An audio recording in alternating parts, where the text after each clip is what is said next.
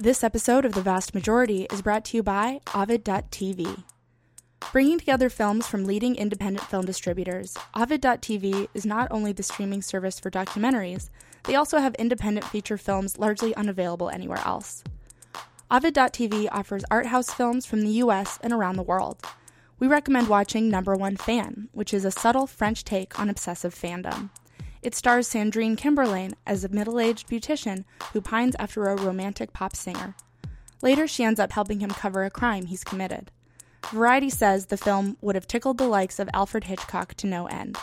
When you're in the mood for a thriller, this is the film to watch. From now until October 25th, you can save 50% off the regular monthly subscription price. Just head over to www.ovid.tv. That's www.ovid.tv. Sign up with the coupon code Jacobin at checkout, and you will get Ovid.tv for just $3.50 per month for three months. Hello, welcome to The Vast Majority. I'm Jacobin managing editor Micah Uetricht. This is a slightly unusual episode of The Vast Majority. It is one that is about a movie. It's born out of my anger and bafflement about the coverage of the blockbuster of the moment, Joker. Now, if you, like me, paid any attention to the coverage of the movie before it came out, it was that Joker was an ode to the angry loner white male, a film that only the alt right could love, one that would probably inspire all kinds of wild acts of violence and nihilism and mayhem in its wake, and that it was probably racist and misogynist and an all around reactionary fest. Instead, I saw the movie this weekend and saw nothing of the sort. I watched a fairly straightforward and, if anything, heavy handed tale of the kind of human misery that's wrought by austerity and the brutal consequences that people whose lives are upended by it have to suffer, and how, when pushed to the limit, they push back, sometimes in really ugly and horrifying ways. It was a film that actually had a lot of nuance to it, but a portrayal that only the alt right could love, it was not. Now, this made me very angry. I felt betrayed by the mainstream chattering classes and their cultural analysis. So I talked to Connor Kilpatrick about it. Connor Kilpatrick is the story editor of Jacobin, and he pays a lot closer attention to cultural productions like Joker than me. So we talked about the movie. Connor, hello. Hey, So how's it going? It's going well. I wanted to do this show with you. I don't normally, I'm a bit of a Philistine when it comes to culture. Honestly, don't watch that many movies. I don't consume a whole lot of culture in general. I'm kind of one of those boring Marxists who like sits around and just reads, you know, boring, dry political and theoretical texts all day. And and, and probably my soul would be better if I spent more time consuming uh, more culture uh, in, in the way that, that you seem to do. Um, but I went and saw Joker this weekend and just saw it as a normal person going to see a, a movie that everybody's talking about. And I You didn't put on makeup. You didn't put on a purple suit. there was no makeup, at least Right. in the first time around. Well, you know, the, the, the this film just came out. There are many more times I could see it, so who knows what I'm going to do in future screenings. But I, uh, I was at when the movie ended. I was so pissed at what I was led to believe I was going to see in this movie. Like the the distance between what I was led to believe I was going to see and what I actually saw that I just like was driven insane. Uh, I was I was ready to put on the clown makeup just Yeah. because Yeah. I was I felt so lied to. I was so angry about how I had been lied to by the guardians of cultural uh, taste in American society. Uh, so that's why I wanted to have a conversation with you about it because you and I seem to have the same uh, take on it. So uh, we should mention that we're going to be giving some spoilers in this conversation. So for people who really want to see the movie and, and, and not be and, and actually be surprised by what they see, uh, yeah, full might- full spoilers. yeah. Um, so okay, let's just start with the the expectations that you and I both had going into this movie. So what what was it that we were led to believe this movie was about and what it was venerating and, and what what was what was going to be on the screen? Okay, well, I always, I mean, because I've paid attention to the trailers and everything, I kind of had a suspicion that it would be what it ended up being. But the what we were led to believe was that this was going to be a movie about um, some creepy loner dude stalking women and doing gamer gates and doing incel things. I barely know what these things are, but just overall, just like um, masturbating in a corner and terrorizing women. Basically, it was this idea of he was just going to be this nasty, repugnant person who ends up doing a mass shooting. There's like a, about the story of someone becoming a mindless killer of innocents. And I think that the every I mean, every review I read got more histrionic on this as it got closer to release.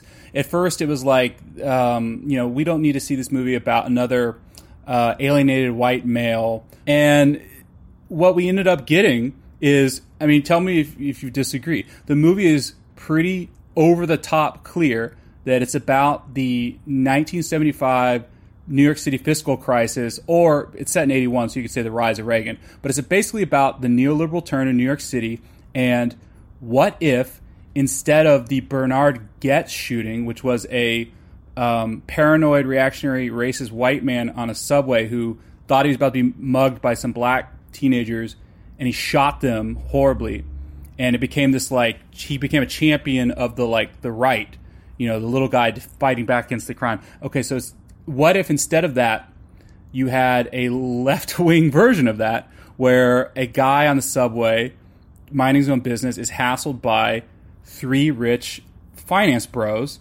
and loses it, shoots them, and uh oh, accidentally sets off a class war in the middle of extreme class tensions, in the middle of a garbage strike they keep talking about just to be clear, he, he's not only minding his own business on the subway, he's being a good ally to a woman who is being harassed by a bunch of white, rich Wall Street yeah. finance bros. Yeah. Uh, and sort of saves her from the harassment of these Wall Street guys who are throwing fries at her and harassing her on the, on the train. Now, let's not be too Stalinist about this. Like, I don't think when he does do that, they're not, they're throwing fries at her, but they're not attacking her. And when he kills them, I think you're he the director wants you to feel repulsed by it. I mean, it's fucking hideous. You know, like it's not like bang, you're dead. It's it's it's horrific, and I think he wants you to feel that moral ambiguity.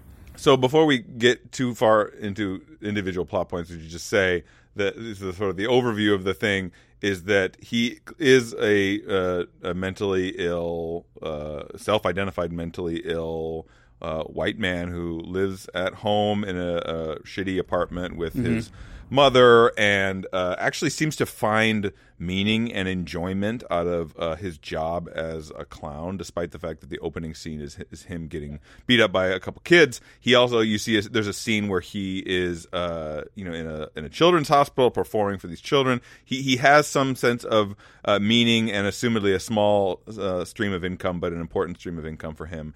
And you know, through a series of events, uh, he ends up uh, losing that clown job, and then also the the, the the key turning point of the movie. Uh, related to what you're what you're mentioning earlier is that it's New York City in the midst of the fiscal crisis and the onset of austerity in New York, which ends up becoming the onset of austerity for the entire country.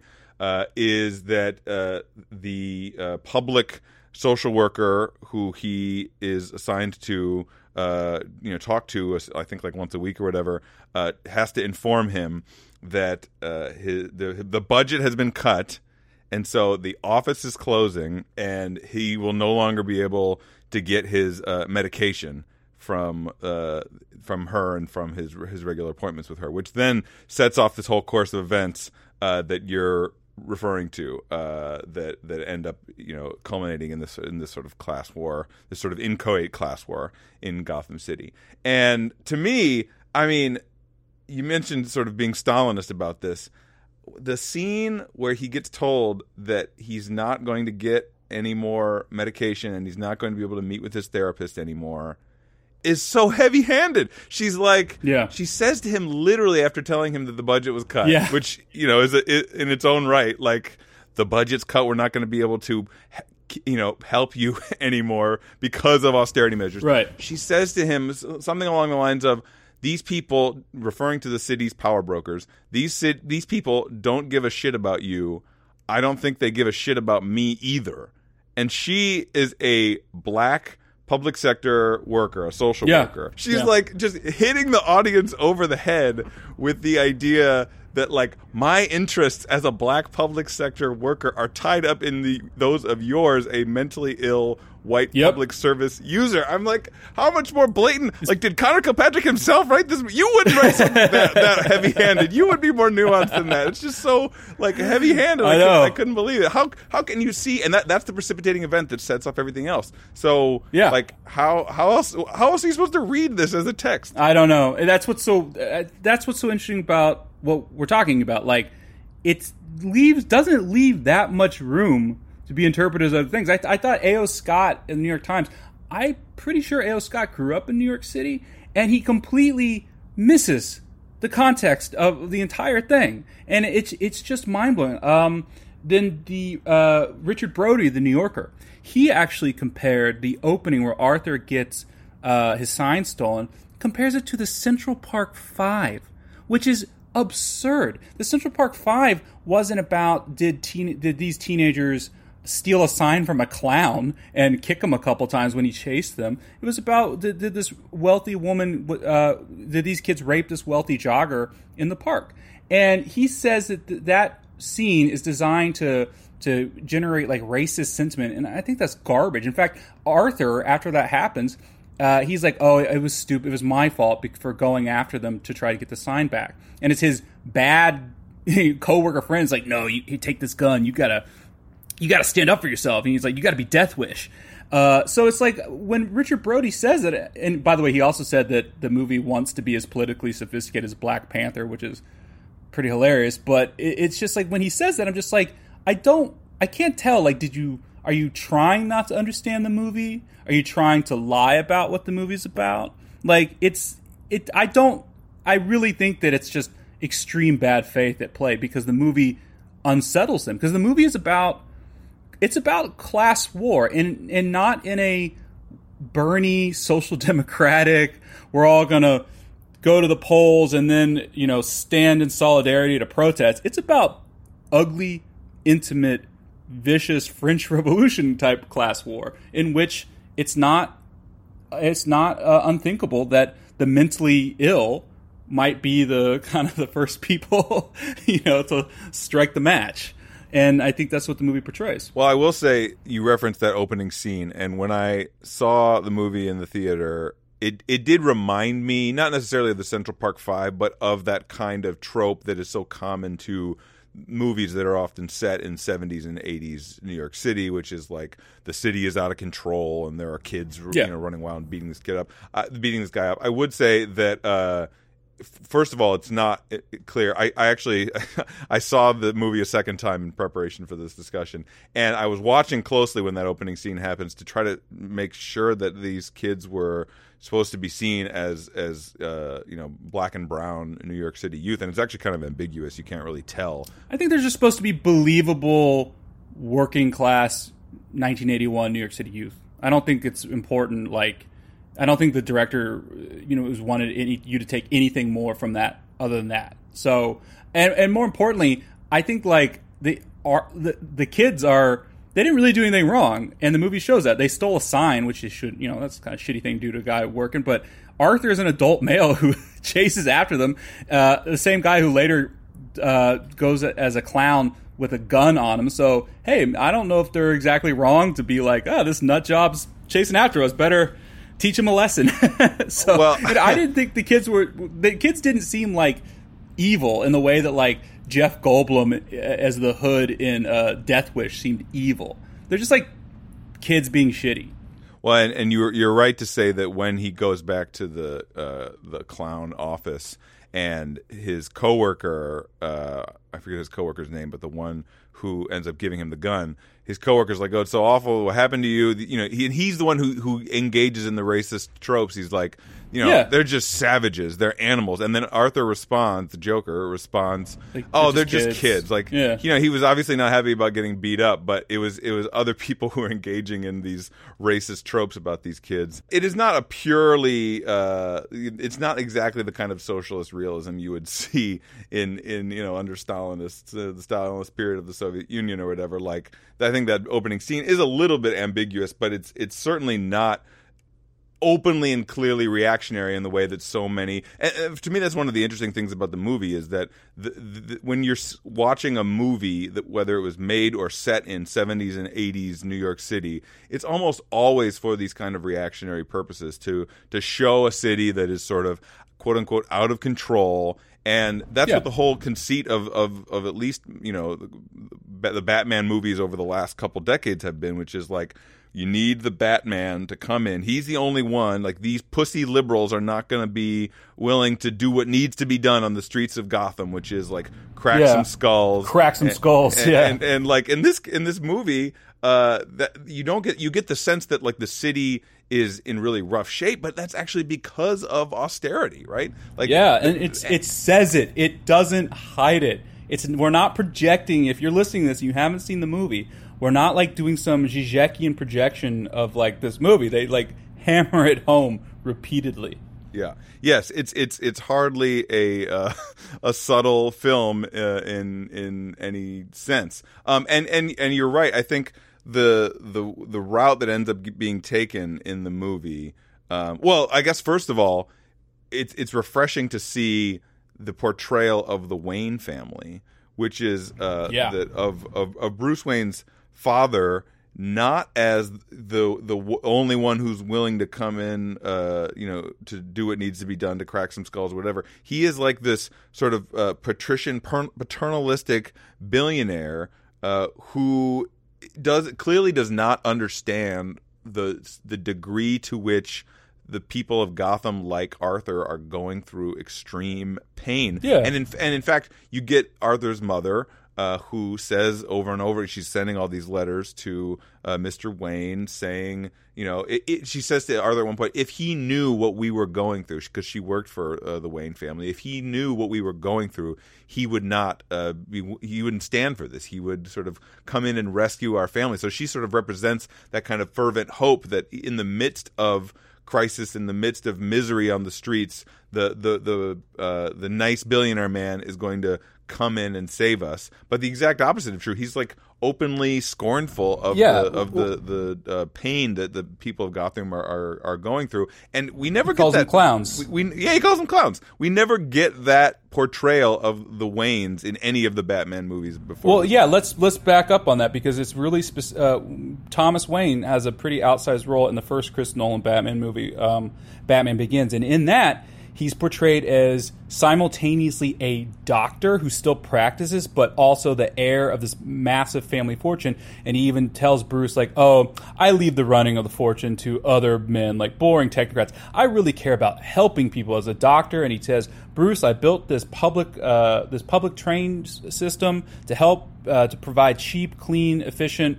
Uh, transportation for workers of Gotham. He's this like FDR figure in uh, the Chris Nolan movie. Here, he's a very believable billionaire. I like that he wasn't presented as outwardly like rea- he wasn't like a Trump. I, people keep calling comparing him to Trump. I, I don't think that's quite right. He's like a aloof billionaire. Like I, I thought a very revealing uh, review was David Edelstein at New York Magazine. He gave the movie a, a, negative review, and he said that oh, the guy that plays Thomas Wayne, he had, he, he's ridiculous. He doesn't have any of the charisma of Michael Bloomberg.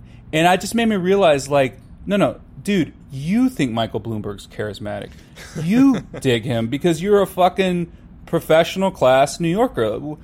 Most working class New Yorkers at the time didn't find Michael Bloomberg charming and like uh, like everyone every time these these people write about this movie they're just revealing so much about themselves yeah so uh, well, well, yeah I, I, also like that that Thomas Wayne like it's kind of similar to the Robert De Niro figure. Like they, there was an opportunity for the, these people to be cartoonish, like cartoonishly nasty and mean, and that they that doesn't happen. They're just indifferent, realistically indifferent, but decent enough, I guess. Which is very reflective. I mean, for for the Wayne figure, if that's really reflective of the the billionaires of our age. I mean, some of them are, yeah. you know, openly reactionary and vicious, the kind of Koch types, but there are plenty of others who are the sort of liberal, uh, you know.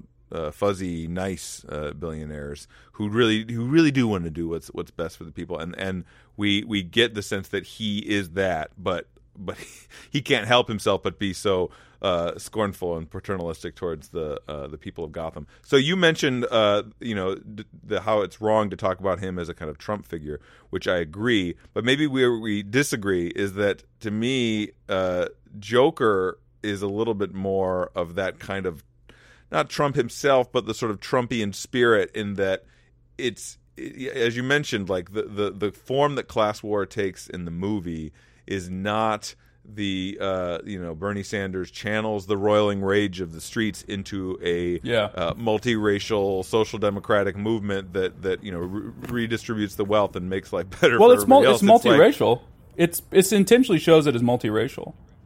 That's true, uh, and th- well, that's the other thing that made me so uh, incensed about seeing it is like if this guy is supposed to be some kind of uh, ode, you know, if the movie's supposed to be an ode to the alt right, like most of of uh, Arthur's interactions are with people of color.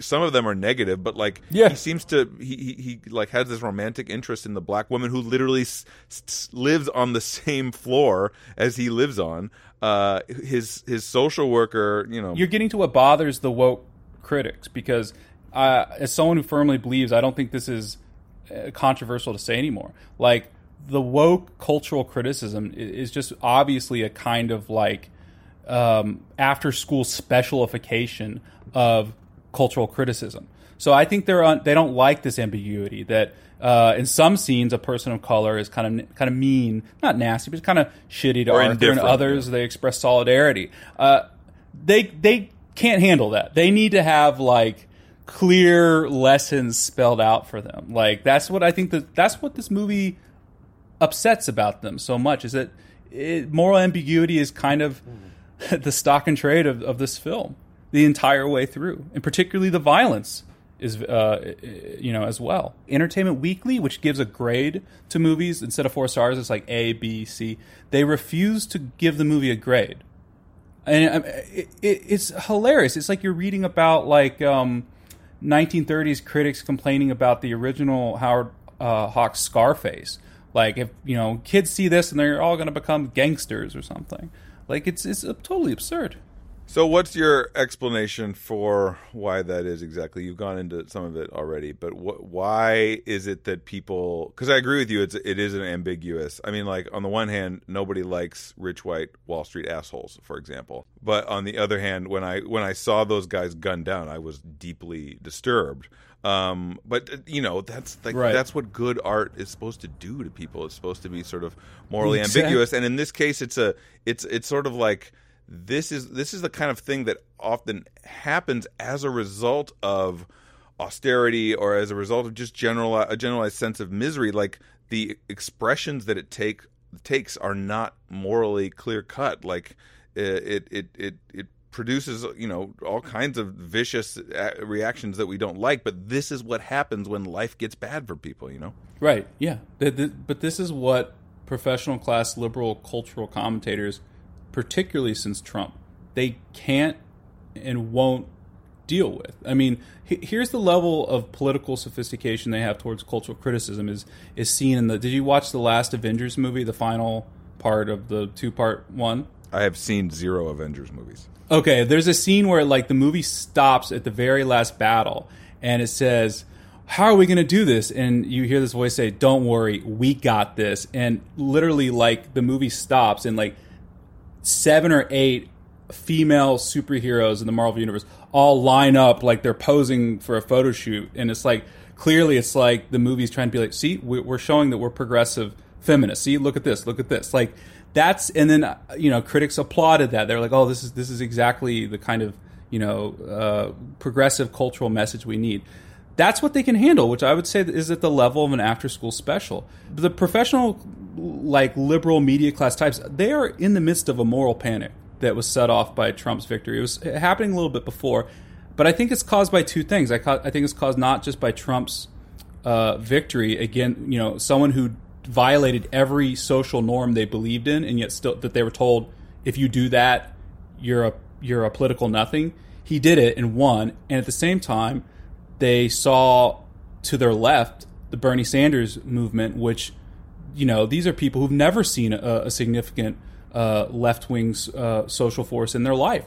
They don't know how to. They feel besieged by the right and the left, and I think they just go into a they a tizzy and, and go into a bunker mentality where they sit and watch Marvel movies all day, and you know, like they try to see uh, hope and optimism and political. You know, to see they want to see the good guys win and the bad guys lose. It's it's amazingly infantile. I'm always shocked at how much this is set off amongst people who have like you know six figure educations uh, and have like ostensibly I, I think read like the classics of western literature. And yet like it's it's it's like you know no different than watching a 1985 you know episode of gi joe or something.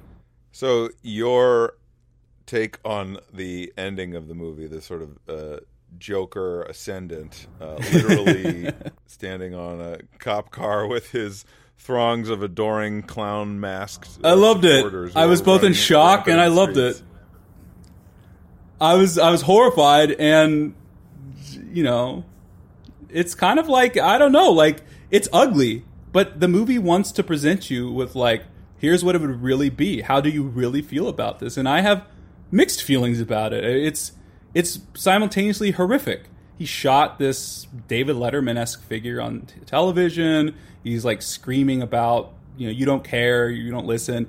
And at the same time he has helped set, set off a massive social rebellion against uh, the neoliberal term that you know god um, if something like that had happened in every major city in america in the late 70s or early 80s um, do we really think that you know a lot of the the, the push would have continued do we really think that uh, you know the the right wing agenda the, the the neoliberal turn would have had the freedom that it ended up having to kind of bed down in American society?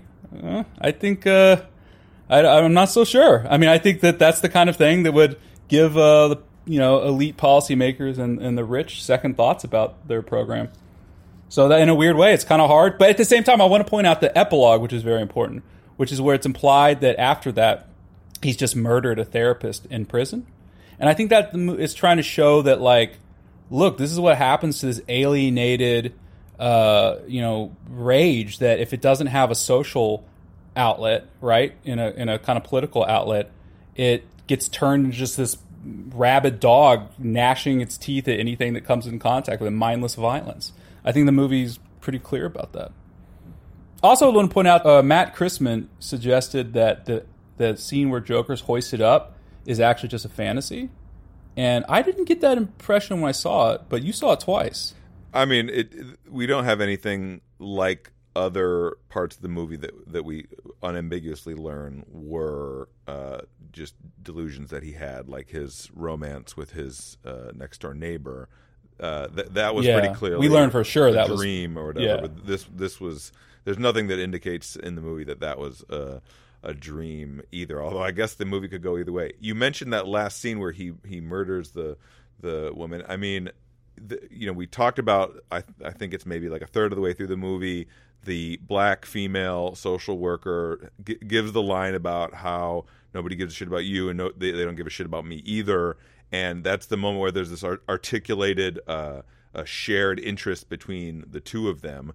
And then the was very ending scene, though, is That's a gone. black social female social worker, uh, sort of similar age as the first one, but yeah, it's gone. Like the the the seal has been broken, and now uh, Joker m- murders her. Uh, in, He's in- just a madman. yeah, exactly. And and I think you're right think- that, that that's what was unleashed. Um, you know, he, he was sort of like driven over the edge, uh, and and and no one, you know, there was no relief for the kind of horrific conditions he was living in, and nobody nobody showed up to refill his. Uh, uh, prescription and uh, reopen the social worker's office, and so what you get instead is just sort of wanton violence.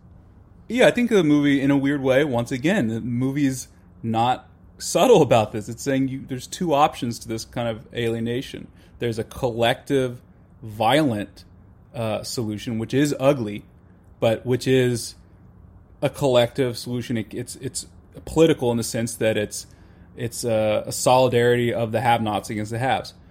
In the absence of that, there's the isolated individual violence against the self or others. And I think that's what you're right. I think that the decision to make the doctor at the end another black woman who looked very similar to the social work from before was very intentional.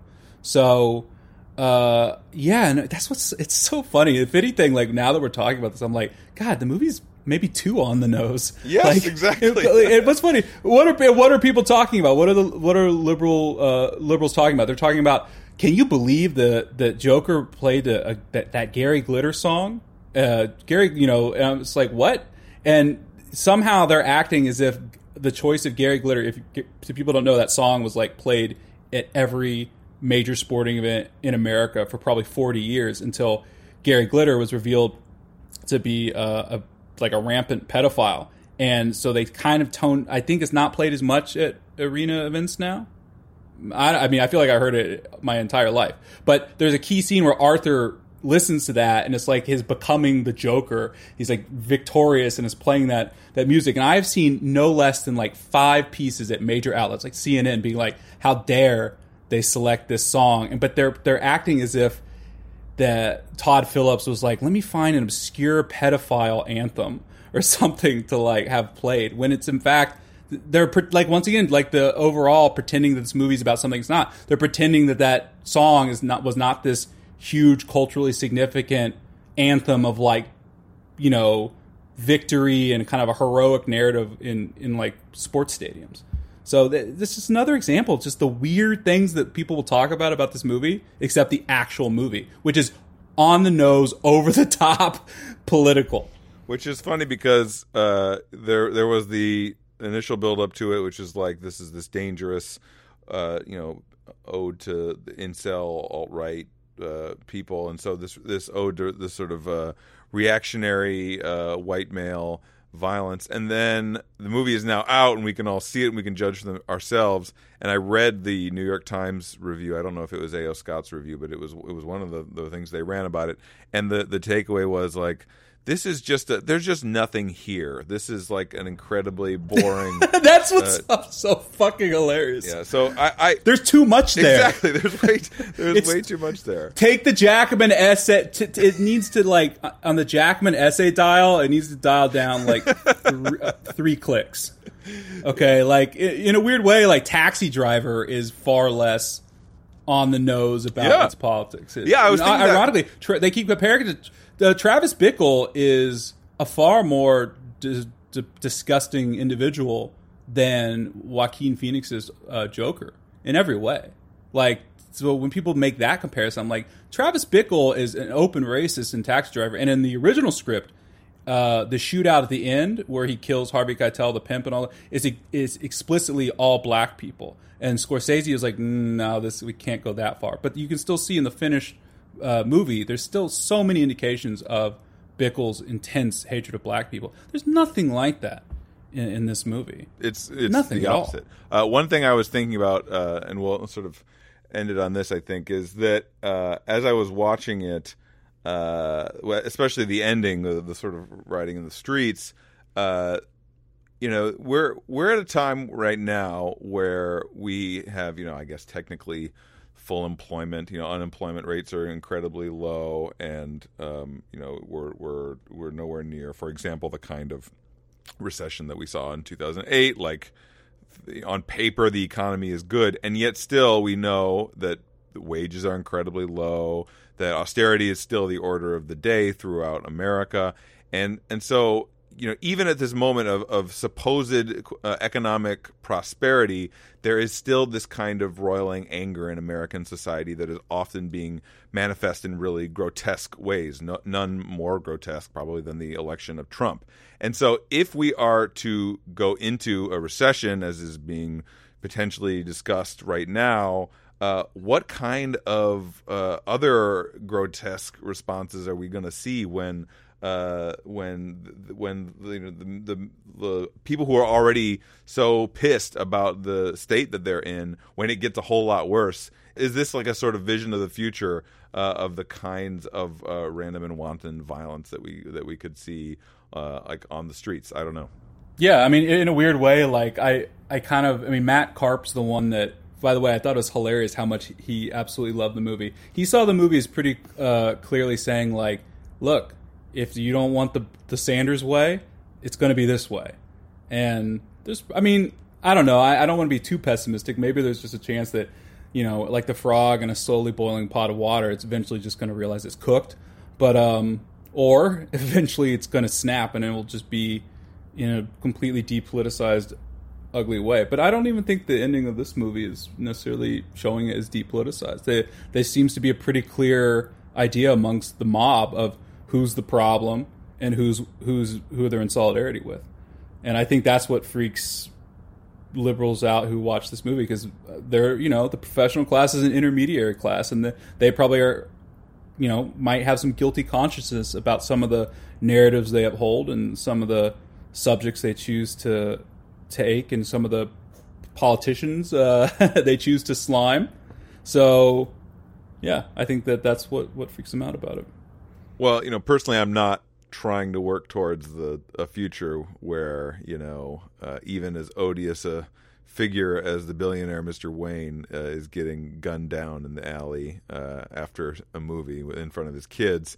Uh, but that is sort of a, a, a possible future. With by the, the way, I want to say one thing. Now, I mean, he it's very intent. I saw something when I uh, when I saw the movie. Do you know one movie uh, poster behind them is playing? It's a movie called Wolfen, which is an extremely obscure horror movie that is one another movie about the 1975 New York fiscal crisis in which a werewolf monster is avenging the de- the destruction by property developers of low income housing. So I just thought of that when it, like well, I was like that final scene. Like that that's how much this movie knows what it's trying to say. So right. And it's a, a you know we, we always say I mean this is not a, a particularly nuanced uh, take but you know it's social socialism or barbarism out there. And I think the I think Joker is a portrait of what happens if we take the barbarism route. And personally I would prefer to go the socialism route. I would prefer that you know Bernie Sanders is elected president and we can build a, a, mass you know social democratic movement in this country that can redistribute wealth and and make things uh, less shitty for people. But uh, if we don't do that it does seem like the Joker route is the one that we would be going on. Agreed. Connor thank you very much. Always a pleasure. Yeah, it was my pleasure. The vast majority is produced by Sarah Hurd at Studio 10 in Chicago you can subscribe to the vast majority and to all the Jacobin Radio podcasts on iTunes or Stitcher, and you can always read us at jacobinmag.com.